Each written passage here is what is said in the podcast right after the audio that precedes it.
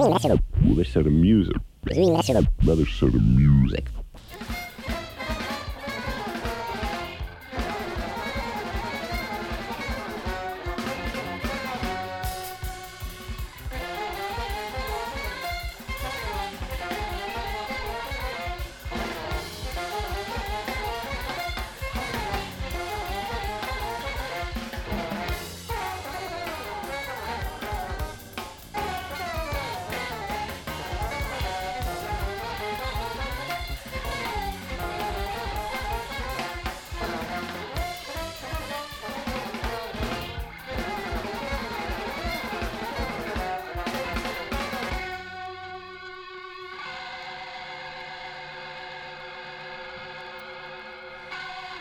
WKCR FM New York. This is Jazz Alternatives. Reverting in Germany.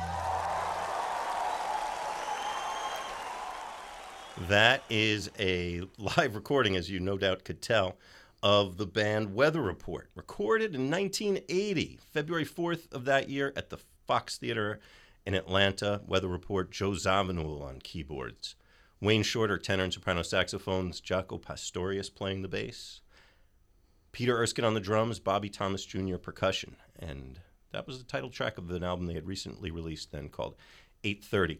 My name is Mitch Goldman. You are listening to Jazz Alternatives tonight on WKCR, something we do from time to time here.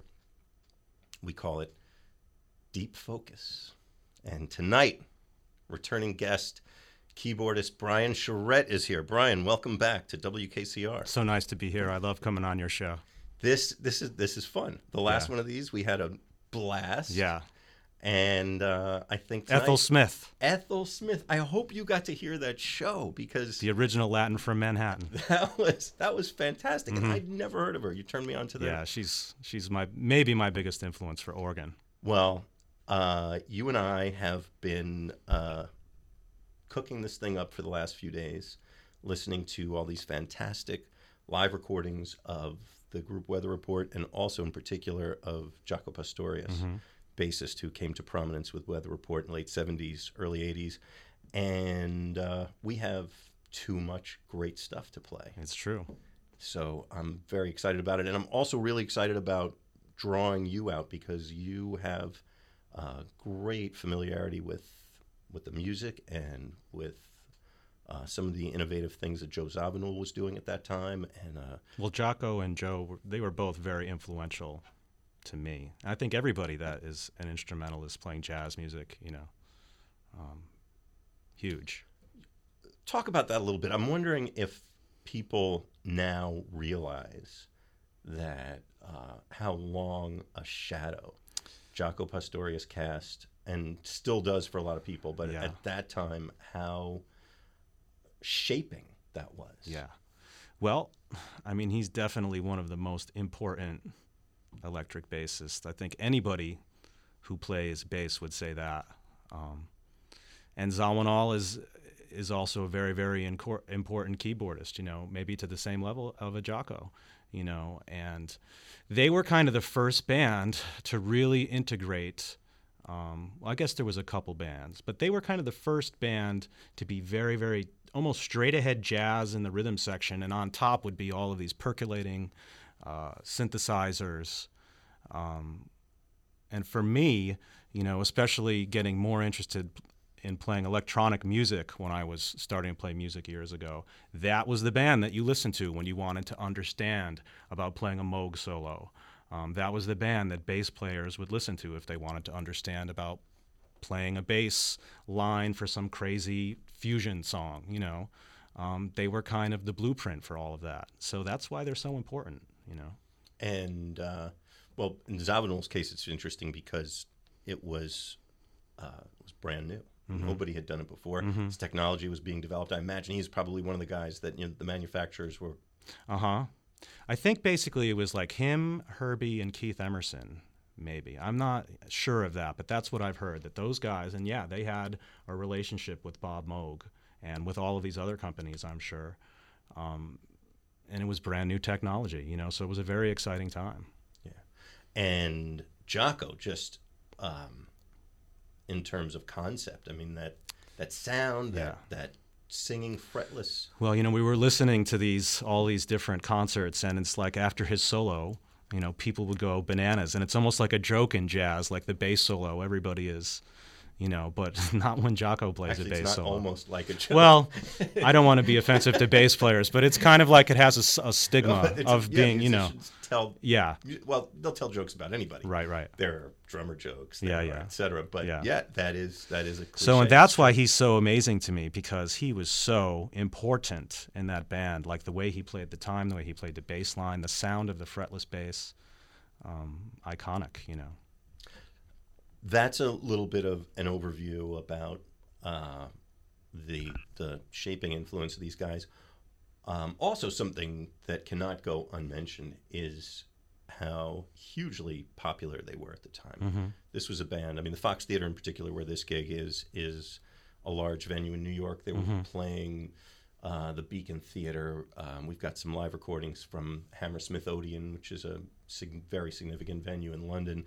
They're they're a huge band, and they even maybe a little later we'll get to some live recordings of. Uh, they had giant, giant, at least one pop tune, like mainstream pop tune, and um, so this was a band of massive public acceptance, and people would show up and listen to this instrumental, very complex music by the thousands Yeah. all over the world. and which is what we're all trying to do now as artists. We're trying to get the same kind of excitement going for our music, you know, which is hard um, with the shorter attention span and smartphones and pop songs that are two minutes long, even much more now maybe than then, you know. So I think that's why we also look at Weather Report. What are they doing that is working, that's hooking all of these people, you know? Um, and in the writing too, especially of Jaco, we were talking about that the songs have incredible hooks and bass lines, and they're memorable. You know, What do you think? You you're, write music as well. Uh-huh. Do you, when you listen to this, does it sound like these guys are trying to write radio hits, or does it sound like it just sound. I come away from it thinking, oh my God, this is top level everything. You know, the best technology, um, the best technique of the instrumentalists, um, great compositions, um, a fertile environment for it to grow in. It just seemed like, yeah, it's working. You know. Um, which is tough to get at playing instrumental music now, especially in this country. You know, yeah, absolutely. I come away from it feeling, look at all these, these guys are all brilliant, you know, and like really in the forefront uh, of music at that time.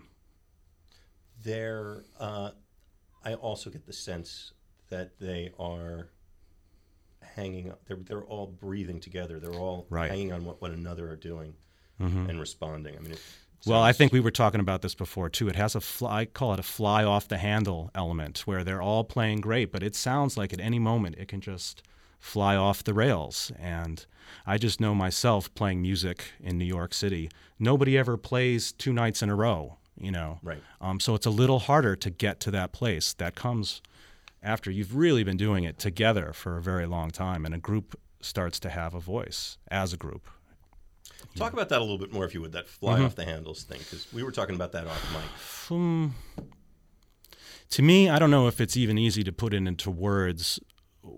I can just li- when I listen to Jaco Pastorius in particular in this band, he it just has such an it has teeth. I say, you know, and it grabs me just the way the way he's articulating the notes, his intention of ideas is just it grabs me. Um, and I can listen to someone who is great at playing music, but they don't have this quality, and it, it doesn't make as much of a an impact on me. You know, it's it's a very magical, nebulous thing, and I don't think there's this thing and this thing and this thing together add up to that happening. But people, to me, like Jaco Pastorius, have it. Um, when they're playing music, I get the feeling that it's just there's a direct link to wherever it's coming from in their mind or the you know uh, out there and going through their fingers and coming out. And there's no middleman. There's no thinking. Um, they're just a vessel for that to come out of, you know. And that's what it sounds like to me when I hear these guys. I quite agree. I think Mm-hmm. you put it very well. And and this to me is a uh, high watermark for this band. I mean, maybe you could pick any live date and say that Mm-hmm. about it, but uh, Jaco joined Jaco Pastorius joined Weather Report in 1976, and uh, there's several albums that he's on, and his popularity and the band's popularity soared during this period of time. Now we're uh, 1980, and th- we're getting to the end of his tenure in this band. He had a lot of his own stuff going at the time. He's also associated during this whole period with Joni Mitchell. He made a number of albums with and toured with, um, along with a number of other great musicians that deserves its own attention one night. But um, he's, uh, I guess, this band is getting ready to explode or reform. And there's even yet another great version of Weather Report to come. Although, as another, we, we've been talking about this a lot off mic, there are people who are Jaco era Weather Report. That would be fans. me. Would be you. now, if you're enjoying the show and you're saying, come on, guys, play some more music, which we will do in a moment, let me also say we are going to visit the Alphonso Johnson era of Weather Report six weeks from tonight. Vernon Reid's going to be our guest, who's also a diehard. And um, so this is uh, this moment shortly before Jaco went on to do other things. There's all kinds of stories about what led to that, which are less interesting to me to listen to than some more of the music, perhaps. Do you uh, uh, anything you want to say about that track in particular, 8:30 that we were listening to? Oh, I just think it's interesting. We were listening to the 76 shows too, and you know, Joe Zawinul has these new keyboards. So it's very interesting from like 1975 to 1985, let's say, whatever kind of music you're listening to, you can almost tell what year it is by like the keyboard that they yeah, have. if you know your Yeah, stuff well- as you do. well, sometimes yes, but that sounds like a Waldorf PPG to me. I I dug. Uh, you explained to me that particular sound, and maybe you can Sample and hold. Exactly. Ah, so on some of these keyboards, like the mono keyboards, they would have a feature called sample and hold. Um, and keyboardists will know this. It's kind of a fast way to get some really strange sounds. Um, I had a Moog Source that had, I don't know if you remember that silver Moog um, that would do this. So you would hold a note down, enable this sample and hold function, and then you get all of these very random notes, you know, from just holding that one note. So if you're playing a bunch of notes, if you're playing a line on the keyboard, you get some very strange, like, uh, atonal kind of sounds. And he was doing this on this last track a little bit, you know. And that's kind of part of Joe Zawinul's sound to me. He would really use the pitch bend and the sample hold feature. There was an octave feature on these keyboards that would go up and down. Um, and he would use it very expressively, you know, in his solos. he must have just spent a tremendous amount Yeah, of time. yeah. With these. I mean, it be- Uh-huh. became an extension of him. Right. And, you know, it's also, I know you want to play some more music. I No, don't want no, to talk I too wanna- much, but no, there's no too much. There was also less choices back then. Like now, let's say if I have my laptop and I have 10 virtual synthesizers pulled up, the palette will almost be too big. you know. And they, even though they have these keyboards and they were using a lot of them, um, it was still very minimal, you know. And one of these keyboards was like an instrument, had maybe 30 sounds that were different, and you could shape that sound with all of these knobs, you mm-hmm. know. So it was much less in a way, but to me, created much more expressive music with these strange incidental little factors like sample and hold and stuff like that.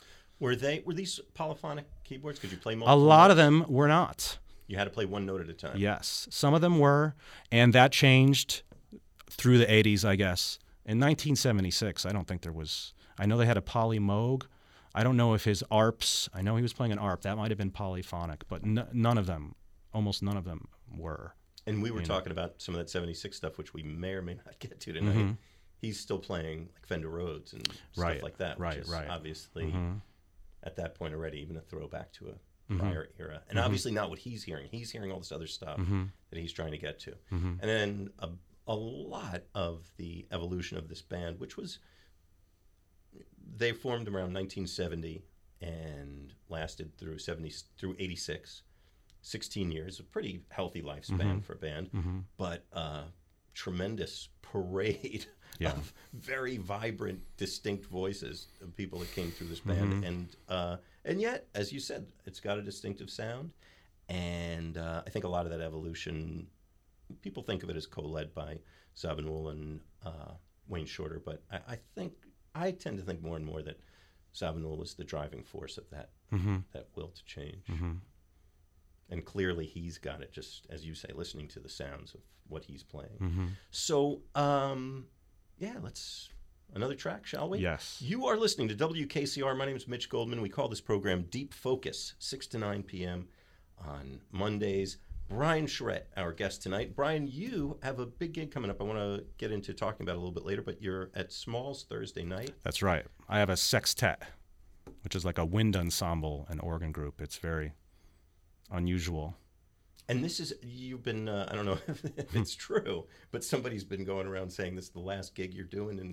Well. I'm going to be I'm going to be in Europe for months and months. I'm coming back in December and then I'm going back again. So I'm going to be kind of away from New York a little bit next year. All right, Mm-hmm. so Thursdays, Thursdays the send off. That's my last show before I go. Well, I'm going to California first, but that's my last show in New York until I won't even be back here until December 1st. All right, Smalls on Thursday with Brian Charette. Brian's our guest. I'm very happy to say because uh, I'm, I'm loving listening to this music with you. We've got this fantastic live recording of Weather Report, the Fox Theater in Atlanta, 1980, and this is Madagascar on WKCR.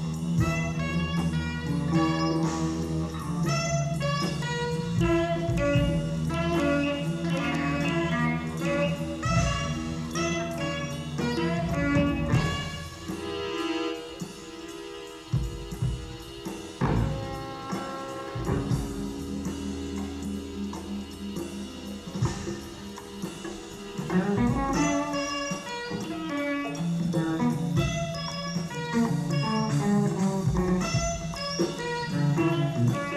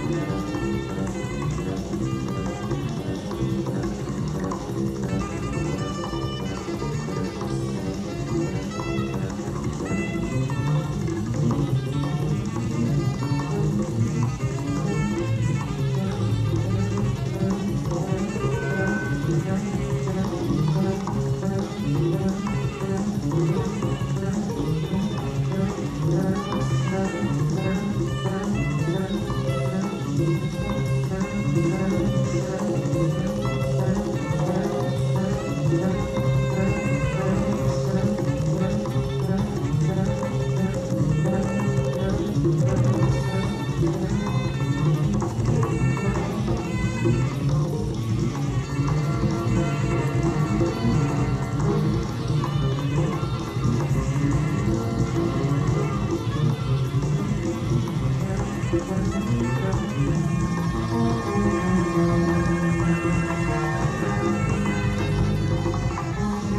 you.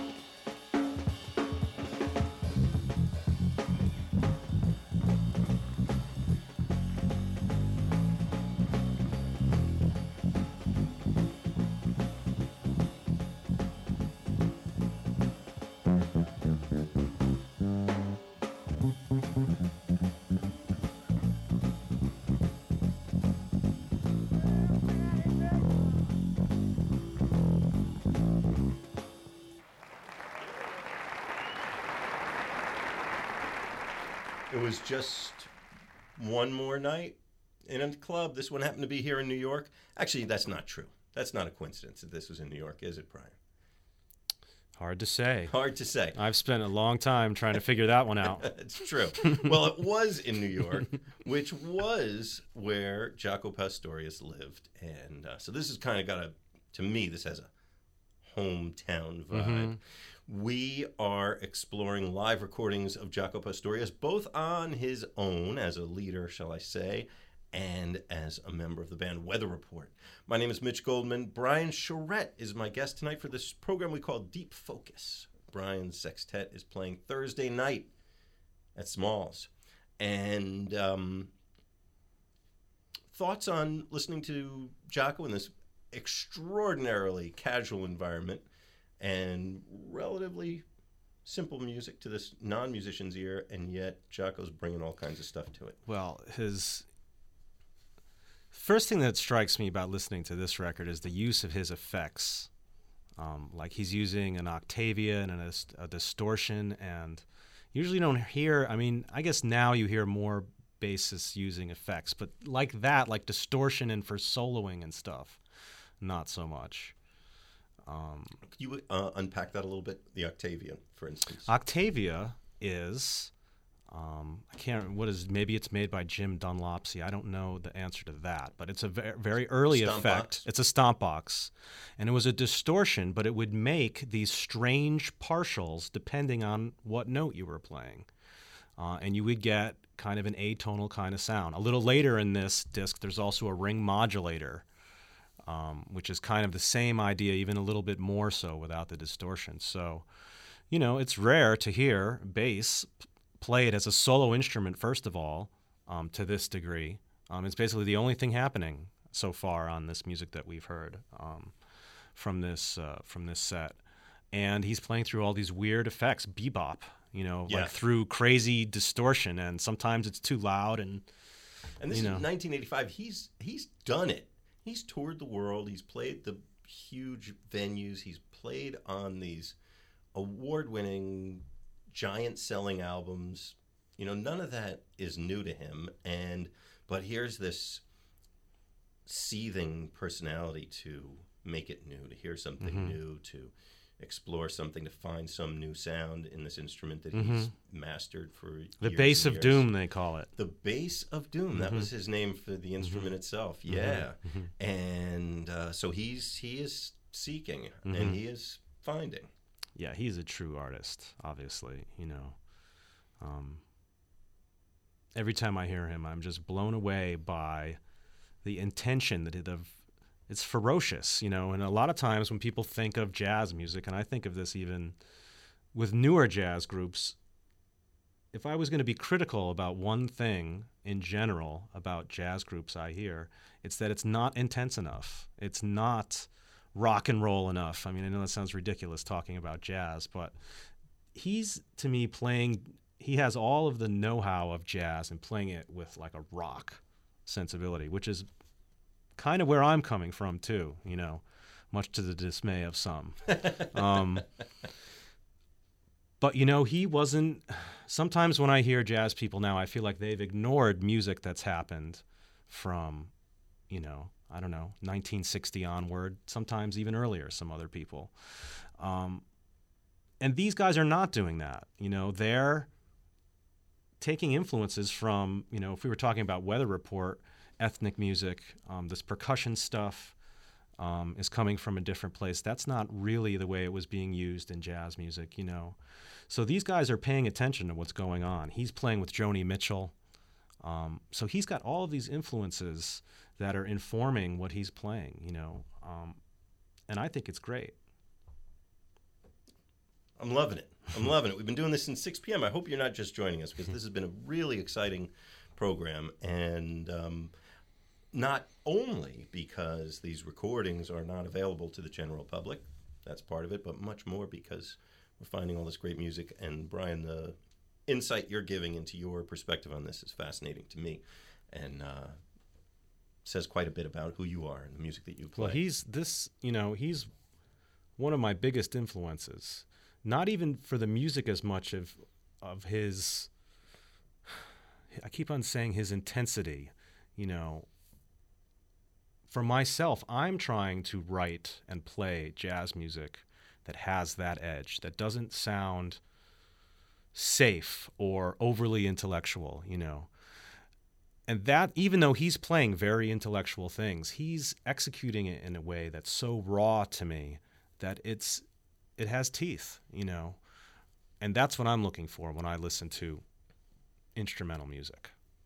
I, I think a lot of what you're saying too, you could say about what Charlie Parker did. You could say it about what Coltrane Sure, did. You could say it sure. about what Bud Powell did. There was an in, there was an im- immediacy and an intensity to it, you know. and a, and a personal quality. Well, you can coming- hear their wheels turning too. I Yeah. mean, these were people that were obsessed with doing this. You know, that was kind of the only thing to them, and that's why so many of them, the rest of the areas of their lives, were such a mess. You know, Yeah. because they were so obsessed with music. Um, Yeah, yeah. No, I'm I'm uh, remembering my limited interactions with Jaco Pastorius in particular, including here. I don't know if I mentioned this that um, shortly after I started here, he turned up as a guest on a program, and um, he was kind of the same sort of way, but it, it was so aggressively mhm. um, it, it was it was difficult. It was Mhm. difficult to be around, Mhm. honestly, but but uh, fascinating Mhm. at the same time. You know. Um, well, let's go to. We were talking about 1976 being a pivotal year and all these really significant recordings that he was part of, and we have a rather astonishing document in the form of a live audio recording. His first band with Weather, his first gig with Weather Report, His- right? The very first performance Mm-hmm. he ever did as a member of Weather Report was on. Sounds like I'm making this up. Fourth of July. Uh, Fourth of July on April 1st Mm-hmm. on April Fool's Day in Ann Arbor, Michigan. As I comb through these pages. Oh, I got it right one. No wonder I can't find it. and uh, do you want to talk about this? Go Why ahead. talk- well, this was okay. We've uh, the members of the band at this point not listed on this, but we know obviously it's Joe Zawinul Mm-hmm. on keyboards, Wayne Shorter playing saxophones, Mm-hmm. Jaco Pastorius playing bass for the first time with this band, and I think we're talking about Alex Acuna on drums, Mm-hmm. Manolo Badrena on percussion. And uh, what is the piece that you have selected for us? Scarlet Woman, Shall we? shall we? It's a deep focus on Jaco Pastorius. His first gig. This is the first gig he ever did. This is once again not something you're going to find in the record store that no longer exists. But if you did, you wouldn't find it there. Hmm. but we have it for you tonight from the KCR archives. Brian Charette is my guest. He's performing Thursday night of this week at Smalls in the heart of the village. Music from Weather Report featuring Jaco Pastorius on WKCR.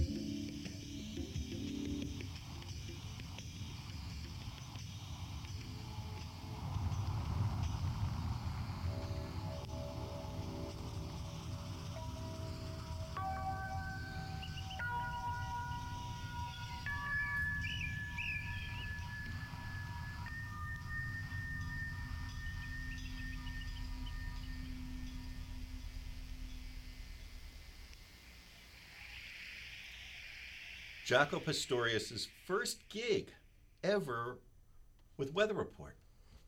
April 1st, 1976, in Ann Arbor, Michigan. Mm-hmm. And uh, now, compared to that, the first piece of you've been listening with us since six o'clock, and we heard Jaco after four years with these Mhm. guys, when the whole band had almost been reconfigured around his sound and the contributions he was making. Contrast to this, Well, there's also not as many synthesizers in 1976. So Joe uh, Zawinul is missing a few of his pieces that he had. So we're hearing a Rhodes, um, like some sort of mono synth, and maybe an ARP. So his he has less that he's working with too.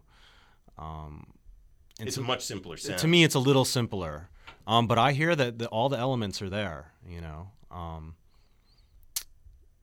Well, part two of this program, Brian Charette, if you were going to hear it, you're going to be listening, I imagine, at WKCR, www.wkcr.org from the European continent, yes. because you will be there for most of the balance of this year. Yeah. But uh, September 12th, Vernon Reid will be here. We are going to go back a page into Uh-huh. the Alphonso Johnson era. Mm-hmm.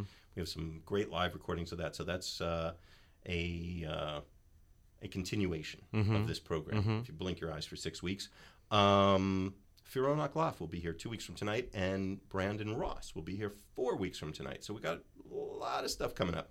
But uh, Brian Charette is our guest tonight. Brian, you are at Smalls on Thursday. Thursday, night at 9:30. It's your farewell because Uh-huh. you're heading to the continent, and you'll Uh-huh. be there with the sextet Uh huh. much to look forward to. Um, we're running out of time.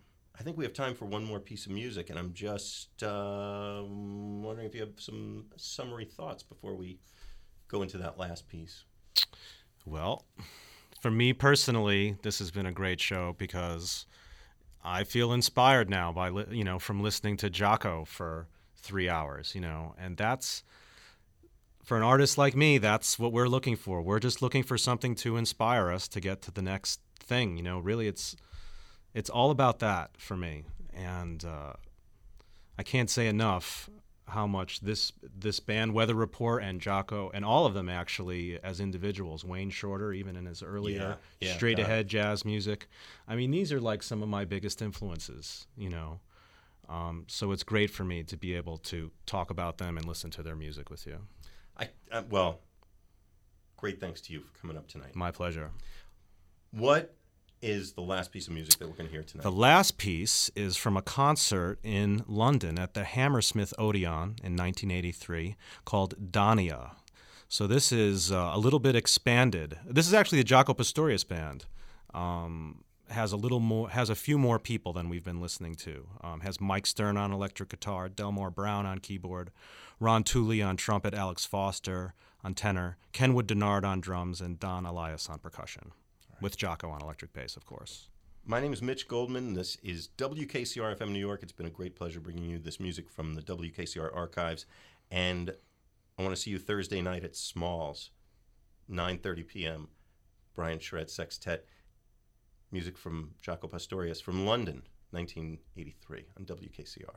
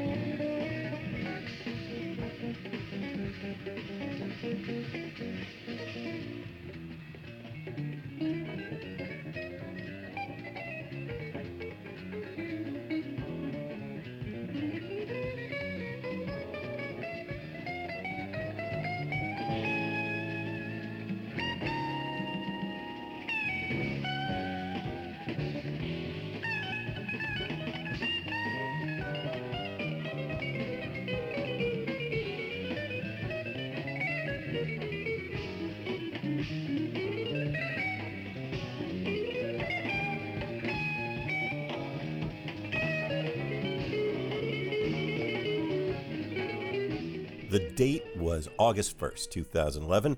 Brian Charette, my guest, and the subject was the band Weather Report.